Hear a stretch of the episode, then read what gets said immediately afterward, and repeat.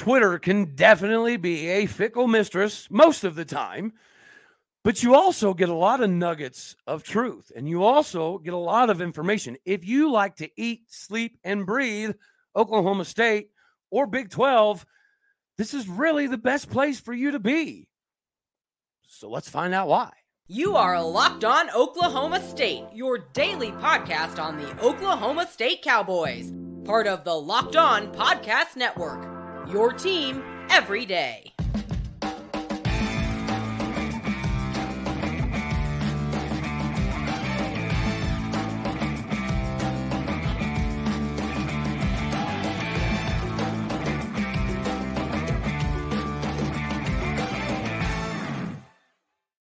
Howdy, y'all, and hello, all. Welcome back to Locked On Oklahoma State, your daily stop for all things cowboy and cowgirl related. My name is Cody Stovall. I want to thank you kindly for stopping by to make this your first listen here on Locked On Oklahoma State. Find me on Twitter at Alldeo State. We are available on every single podcasting platform as well as YouTube. All right, so we're going to jump right into this, guys. We do a lot of stuff on Twitter, right? There's a pretty good little group of O State guys who do it on a regular basis. We may, we may not go daily, um, but we at least go pretty much every other day. Uh, and we chop it up sometimes for hours, sometimes it's short, sometimes we'll talk about football, basketball, baseball, track, soccer, cross country, golf. It really doesn't matter.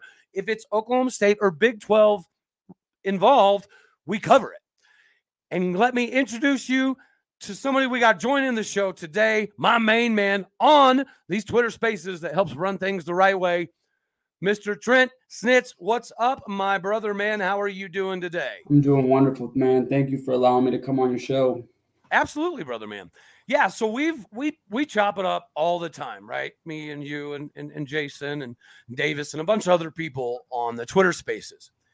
And the reason I kind of wanted to talk about it a little bit more is whenever you see all these spaces, right? It's typically you see places like Miami, Texas A&M, Florida State, Texas. They have Twitter spaces every single day for hours and hours and hours, right? And the whole idea behind this job is to help grow Oklahoma State University. And I do know whether you like it, love it, or hate it, Twitter is probably the biggest voice out there for people to obtain quote unquote information. I say quote unquote with bunny ears because I know getting information on Twitter, it's like sifting through the ashes to, to find one coal. I, I get it, which is why I'm I brought you on, which is why we're having this conversation. What we're going to talk about today is going to be very reminiscent of what we're going to talk about on Twitter Spaces. So if you if you need more Oklahoma State info and you just can't get enough of it, and if you're anything like us, these Twitter Spaces are very beneficial. Sometimes we have current players on, former players on, uh, players of, of, parents or parents of players. And it's just the dichotomy of the amount of knowledge that, that gets spread. It's actually pretty cool and it makes it a lot of fun. So thank you for being integral in that ride. So today, what we're going to jump into first, we can talk about everything, but the hot topic always has been, always will be the quarterback position, right? That's the sexy pick. So if you watched the show yesterday, I don't know, we talked about it a little bit uh, on the Twitter spaces last night. Was there anything surprising that that came out of this scrimmage, in your opinion, from the quarterback position? Uh, I think just the news that we heard about Zane Flores. I mean, the guy seems like he's the real deal for you know being from Nebraska. I think a lot of people still, you know, not necessarily OSU fans, but people that around the Big 12 may have doubted him because I'm not sure, you know, how great Nebraska high school football is, but just, you know, him coming in and you know first day and showing out and has already have has a buzz around campus. I think that's awesome, man, and that's I, I genuinely believe he is the future of Oklahoma State football. No, I think you're right, and and it, it seems to be that way, right? He is looking like the future of the program, and he's definitely he's far and away above where Garrett Rangel or Gunnar Gundy ever were as, as, as, a freshman, right? If you look at Zane Flores right now compared to uh, Garrett Rangel at this time last year, it is not the same conversation. That obviously uh, I will admit, but at the same time, even if, like, okay, in your opinion, what would it take for Zane Flores to be the starter day one, knowing that Gundy has a propensity to not be the biggest fan in the world of true freshmen in any position? Man, that's what I was about to say. He just Gundy. It's you know, we saw it with Spencer Sanders. You know, whenever Spencer Sanders came in his freshman year, a lot of people were, you know, pleading the case for him to get in and at least play. You know, his mom even came out on Twitter and posted something like, let my boy play, yada, yada. But I think regardless whether it's Bowman or Rangel, like one of the two of those dudes will be the starter. Like when first game when they trot out, Bowman or Rangel will start. I think Flores will get his opportunities to get into the game um, and play. And you know, obviously, if you're still want if you want to redshirt them, you still can play them four games. So it's like we'll see, we'll see what happens. It's going to be really interesting because, like I said, no one really knows too much about Alan Bowman. With he didn't really play at Michigan, you know, right.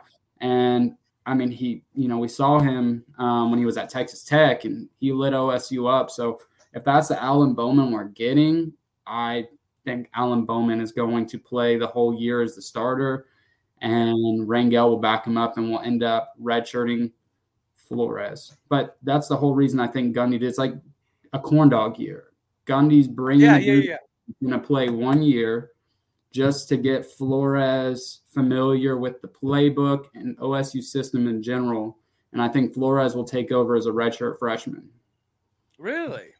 I do. I do. And no no knock on Rangel. Like I said, I don't I it's really up in the air. I don't know because like I said, I don't know what all's going on with Rangel. It's still a little too early to know because oh, yeah. I don't know what Rangel's worked on in the short off season he's had um, to improve. So I don't know. We'll really see it as as you know time progresses on with the spring practices and see see what happens. But I don't. I mean, I just wasn't really impressed with Rangel last year, even being a freshman. I understand like it's you know it's a whole different level of football going from high school because he tore it up in high school. You know what I mean? So well, we'll also, I, I I think that you know whenever he came, there was no conversation, right, about him preparing like he was going to be the starter whatsoever, right? Mm-hmm. At, at, almost any time in the season, right? And you know, I know people want to sh- throw a lot of shade because the sample size that we saw wasn't necessarily the greatest. But again, I, I think you have to take into consideration what he was being asked to do at, before he was asked to, to jump in it was different. And we also got to remember that out of Gundy's mouth, uh, whenever he rolled out um, Garrett Rangel for the uh, the Kansas State game, right? His conversation on the sideline to Robert Allen was him, you know, he's starting because not because he beat out Gunnar Gundy, but because he wanted to avoid some of the negative connotations in the press conference afterwards. Like he yeah. legitimately said that.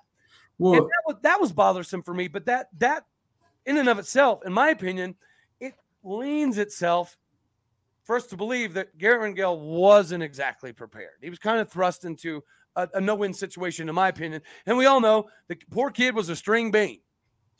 Like his mama bear will tell you, if the poor guy couldn't put on 15, 16 pounds, which he has, but if he couldn't do that, it was going to be a struggle for a significant amount of time. But what Garrett Rangel was asked to do in the offseason, obviously he's been able to do. Um, so we're going to get back into, I want to go back to Alan Bowman. Okay. But real quick, I do have to jump in and let the fine people out here know today we're partially brought to you by FanDuel. Now, you guys, you guys are very well aware that FanDuel is the number one sports book in America. That's right, because now you need to go get uh, the FanDuel app because we're giving new customers the no sweat first bet. It's up to a thousand dollars back in bonus bets if your first bet does not win. Just go to fanduel.com slash locked on and sign up today to claim your no sweat first bet. You already know you can wager on a multitude of things. You can uh, bet on the money line, bet on the point spread, bet on who's going to knock down the next three or who's going to win the whole daggone thing. The app is super safe, secure, and easy to use, so don't miss your shot to get this no sweat first bet. Again, up to a $1,000 back in bonus bets if your first bet doesn't win when you join FanDuel today. Go to fanduel.com slash locked on to sign up now. Again, that is fanduel.com slash locked on. Make every moment matter more with FanDuel. All right, brothers, let's let's go back to Alan Bowman. The fear for me, right, since we now know he looks like Drew Brees, Brandon Weeden, Mason Rudolph, whatever you want to say when it's when it's just drills, right? Throwing to the nets, hitting the spots, running the routes. But whenever we went live in the scrimmage, it just it all kind of I don't know. It's like it looked like it came too fast for him. Is that a sign, or do you think maybe when we get into full pads, they'll find that next gear? I think he's just rusty. I mean, like I said, he didn't play in Michigan that much. I don't I don't even know if he ever got in at Michigan, to be honest with you. Do you know? He got some snaps, but nothing realistic, no.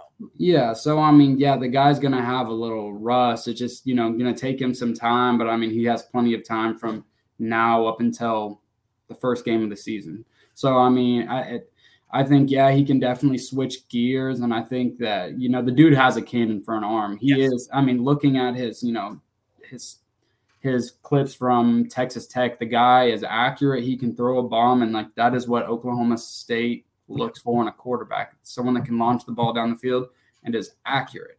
And you know, Spencer Sanders was a different type of quarterback than what yes. OSU was used to having. You know, yep. we're not used to having a uh, dual threat quarterback that you know can take off and is really good running with the ball. We're used to having a guy that a six a six foot two, six foot three guy, six foot four that can stand in the pocket and launch the ball. But you know, if the play the play busts, just throw it out of bounds. That's the type of guy that OSU's used to having. And Bowman, he seems like he's pretty decent with his feet too. Like I'm not saying he's a Spencer Sanders runner, but he looks like he can uh, you know, if, if if he gets some D linemen run up on him, it looks like he can he can get away. You know what I mean? So I don't I don't entirely disagree. Okay, but to play devil's advocate, the, the thing that concerns me, and, which is why I asked about the, the pad scenario, if he's having difficulty right now in just shell thud practice types type scenarios, and we know that historically, right, the knock on him coming out of Texas Tech was after his second punctured lung that's when he started getting happy feet in the pocket, started getting the jitters, started missing on throws that everybody knew he could make. And then he's had nothing but injuries. And so that that has followed him for the last 3 years, right? A guy with a crap ton of talent that maybe missed his opportunity because now he's too scared in the pocket, right? And we're not even in pads yet. So that's my only fear there is when you see the accuracy, you're like, oh my goodness gracious, like we're, we're going to win 10, 10 games, right? But then whenever you see the live product without pads, that concerns me, man.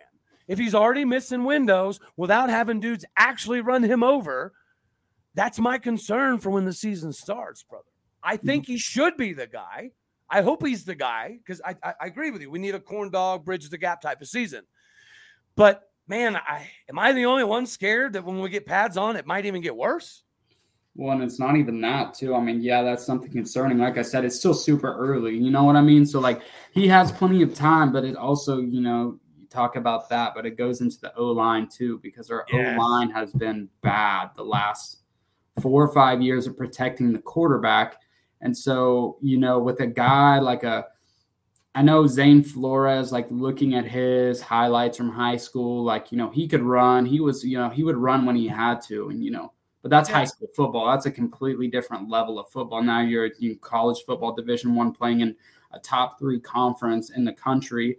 So it really just depends on can our O line block? And so, you know, I feel like the last couple of years, if we didn't have Spencer Sanders, we would have been screwed because we need a guy, a quarterback that is mobile with his feet that can get out because our O line cannot block, man. They cannot block. And that is like the most frustrating thing. You know, Spencer Sanders getting all this hate, like, oh, he throws picks, he throws picks.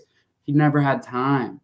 Bro, he yeah. never had time. If he had an O line like what Mason Rudolph had, he would have been phenomenal.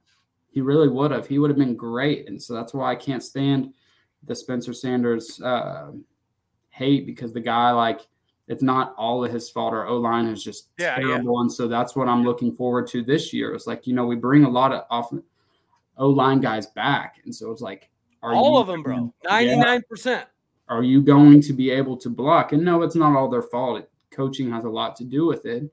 Um, so yeah, calling a calling a draw up the two hole on third and twenty two is not super helpful.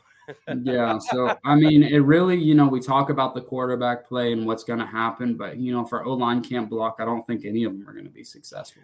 Okay, so um, I want to get to O line. I'm actually really glad that you kind of segued into it, but, but briefly, I do want to ask you Do you think? Do you think there's any way to read into Gunnar Gundy having the most surprising spring? He didn't get a crap ton of reps, okay, and he's only two weeks removed from getting released from that shoulder surgery. But because of that reconstructive shoulder surgery, he wasn't pegged to really do anything. So for him to get out there, complete a few passes, move the ball, move his feet, um, you know, move up in the pocket, not get happy feet. Do you think that's anything to read into? Um, or is it one of those, well, we don't have pads on, so he's probably four string no matter what? Or do you think that it's at least indicative of the, of the possibility of him being a solid number three guy? And, and again, allowing that maturation process to occur naturally for Zane Flores? Or do you think Zane's the three and Gunnar's the four, regardless of what happens? I think Gunnar Gundy lives the dream. You know, coming into his first year at OSU, I think the guy understood that he's probably never going to see the field or he won't play that much. I think he's just wants to kind of follow out like what his dad did, live the dream of what his dad did.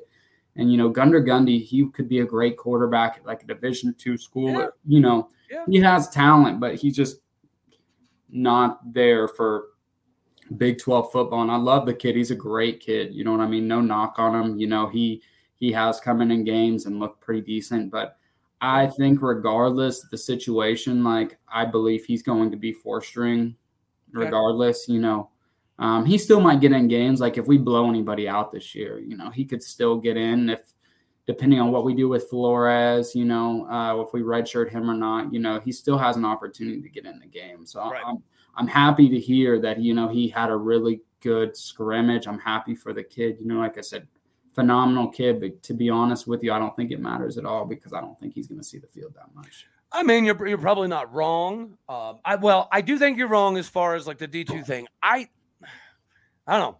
I'm I'm a believer in Gunnar. I think Gunnar could start at a lot of D ones, at the Tulsa levels, the Tulane levels, the, the Yeah, for sure. Yeah, most South definitely. Florida levels, um, Yeah. UTSA even right. You know, I, I think you can have a lot of success there. And I've said it before, so I won't beat the dead horse.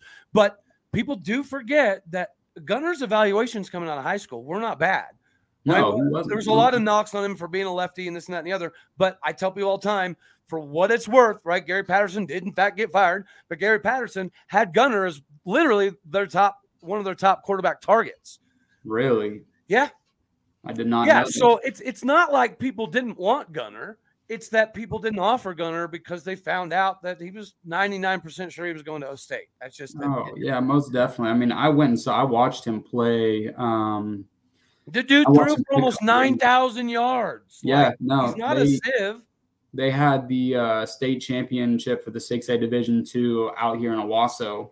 Yeah. Uh, his junior was it senior year, and they played Bixby, and they lost. Stillwater two, year- lost. two years in a row, they lost to Bixby in the time. Yeah, they lost, but Gunnar had a very good game. Yes. Uh, you know, he Oh, like you said, times. maybe I should have said a lower division one because I do. I'm with you. Like I agree. I think he could go play at a lower division one, or like I said, a really good division two, and he'd be very successful. But yeah, yeah, yeah. I mean, every time I think of Gunnar Gundy, I think of last year after Spencer Sanders got knocked out of the game and K State shaking. Oh, yeah. and he comes in and man, they have the camera up on him, and he's sitting there just like Poor guy. shaking. Yeah, It's to live with him forever, man. Yeah, yeah, yeah, yeah. And like I said, no knock. I think he is a great guy. I think he has a lot of potential. And to be honest with you, I'm surprised that I'd be surprised if he spends the like his whole career at OSU because I would love to see the guy go play somewhere and actually start and play. You know what I, I mean? agree. Same with I'm Gage surprised. Gundy. Yeah, and I'm surprised Gundy hasn't, Mike hasn't told him that. But you know, Right. like I said, maybe that's just Gunnar's dream. Maybe he just wants to be at OSU, and if that Absolutely. that's the case, and you know I'm happy for you. hmm So All right, so we we've hit all the quarterbacks. Um, let's jump to the O line. Let's jump to the O line, right? Because that, that's, that's a natural segue here. Um, so what you said was accurate. Our O line hasn't been able to stop a flipping cold, right? And without Jalen Warren, it it was really a, it's just been a mess. It's been an absolute mess. But the difference between this year and last year is last year at this time we didn't have enough O linemen to do anything.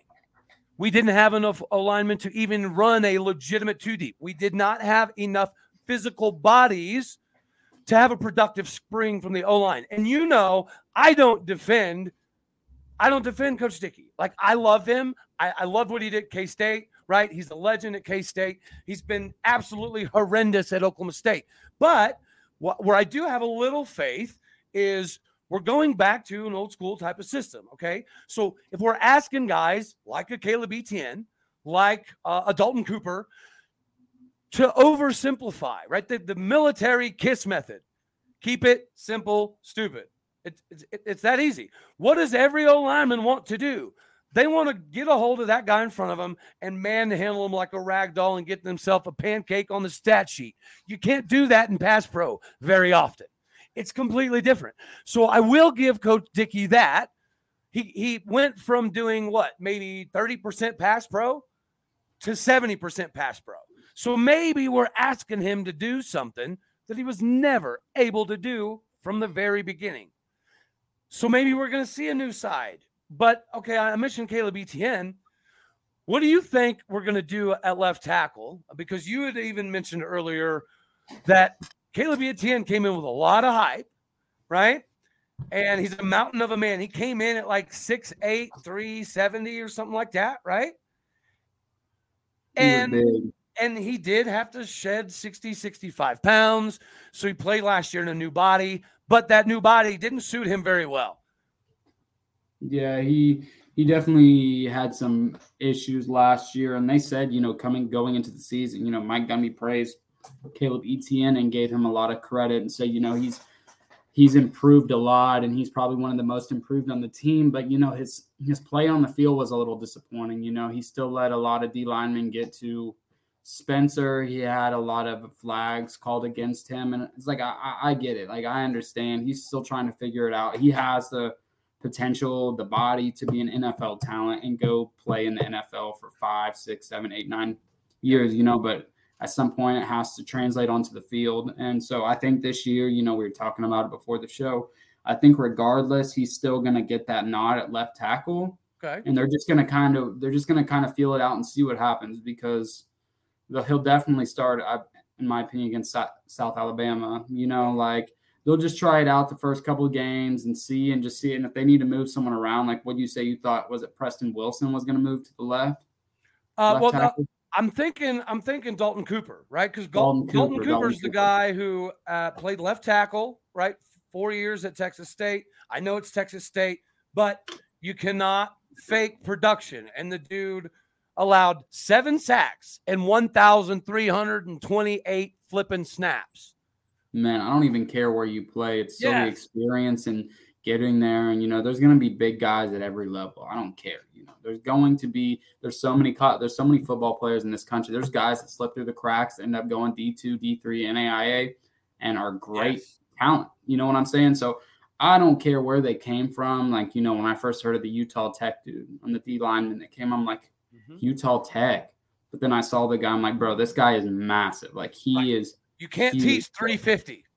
Yeah. So it's like, Texas State or not, he has the experience. He's been out there. He has, like I said, a great resume. Only allowing you said seven sacks in his whole career. That's very impressive. So if it is what it is, if that's if it's meant to be, it's meant to be. You know, we'll see. We'll see uh, how it's going to go. But like I said, regardless, you know, we just want to see that O line make strides to be better and yeah. protect the quarterback and just open up gaps for our running game. You know what I mean? Well, let's say that's the case. Okay, let's say that Caleb Etienne holds down the left tackle spot. Let's say that Dalton Cooper slides over to the right tackle. Yeah. You have two dudes that are 6'7, 320, 340 flipping pounds. And we're going to highlight the, the offense this year, which is again like you see people like Braden Cassidy. I'm sure you've heard by now he's been moved fullback full time. Yep. Mm-hmm. Um, he's not the only one. Uh, Schultz uh, was somebody that, that, that we're going to be able to, to replicate in that role as well. Um, and then the tight end position. We have a real tight end position. Now, I've seen some comments in some of my other videos from the last few days, um, you know, about doing different breakdowns.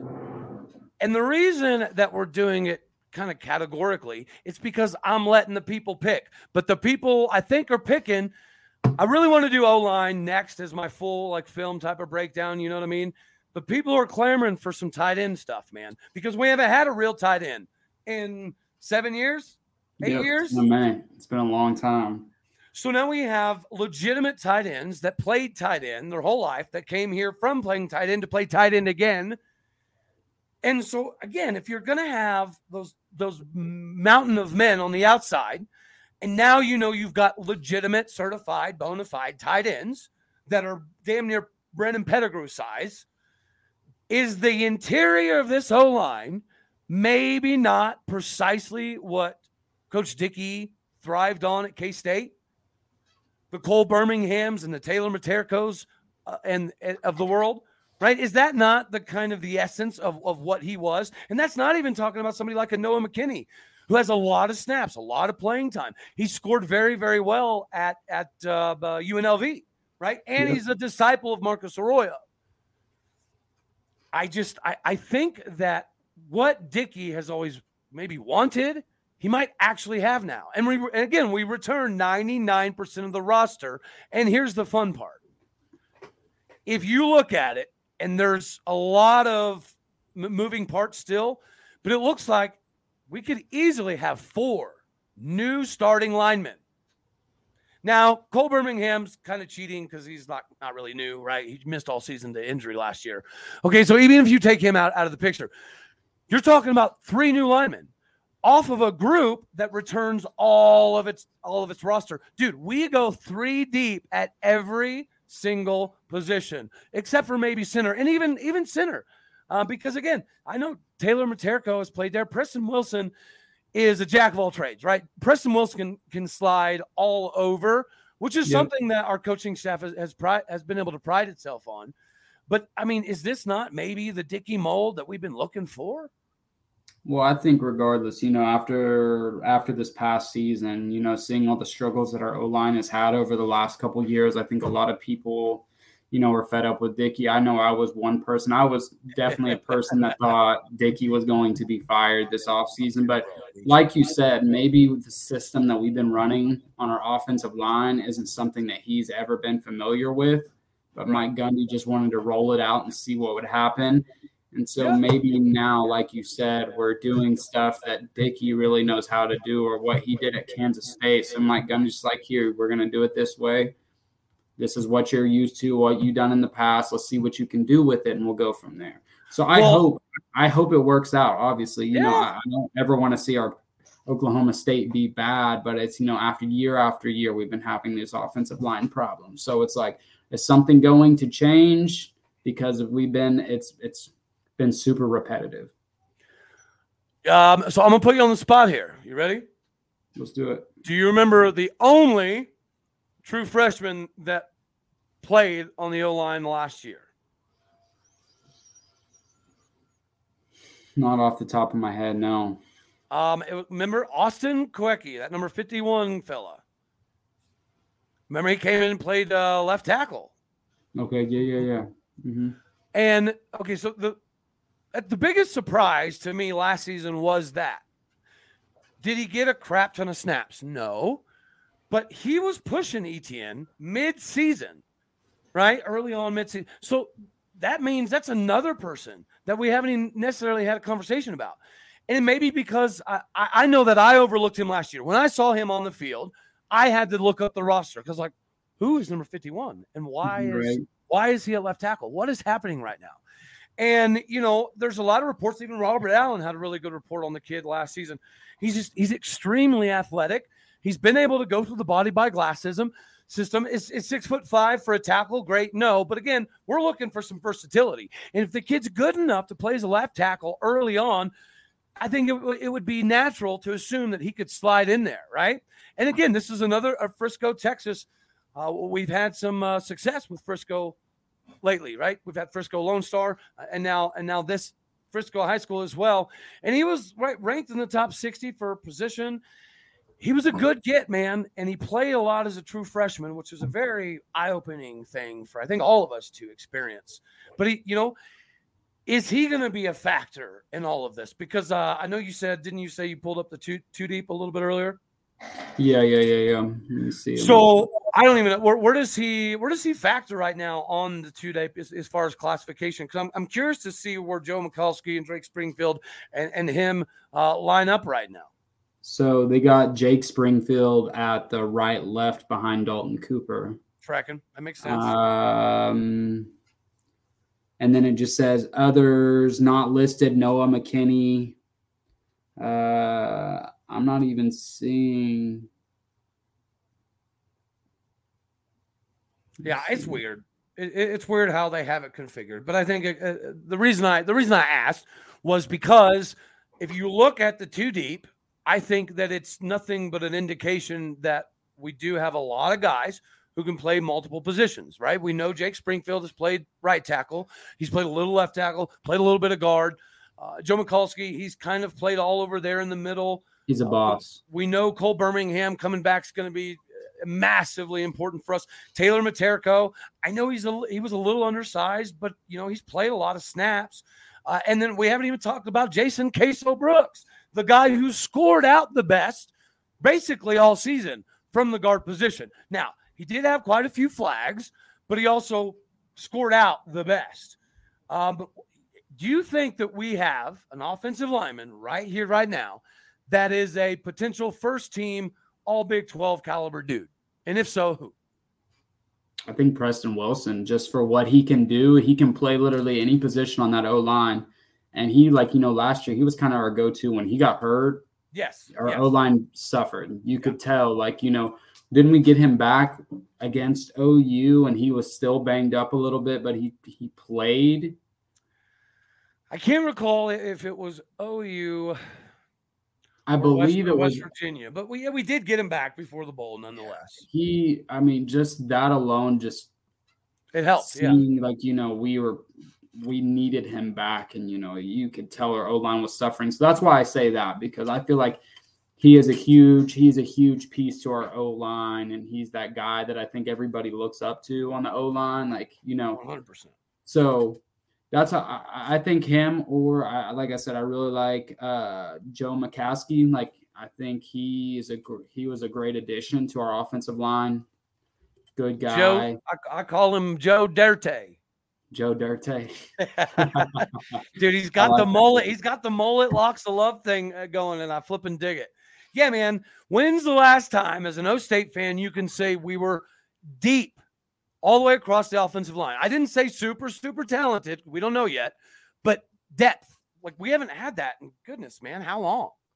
Dude, it's been like I said, I think the last decent O line that we had was in the Mason Rudolph years. So I mean it's it's been a minute. And I don't even know how deep they were. I can't even remember how deep the O lines were whenever Mason was here, but I just knew that they protected him pretty well for the most part.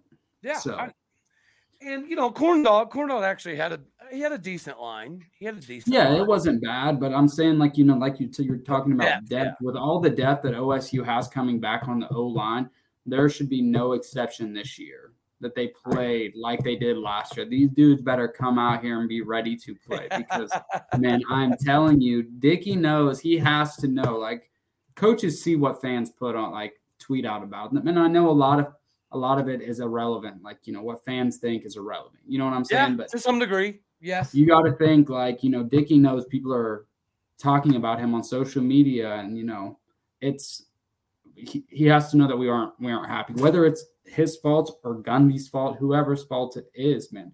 Or we could have had some very solid teams in the last couple of years, and even in two years ago when we made it to the Fiesta Bowl and beat Right. Notre Dame, like our O line was bad. We just had Jaylen Warren, who was just that good and could you know, he was a magician with the ball. He could do anything. And I mean, if you look at our game against Notre Dame and the Fiesta Bowl, our O line was getting smacked around left and right. Granted, Notre Dame had some boys that were just big.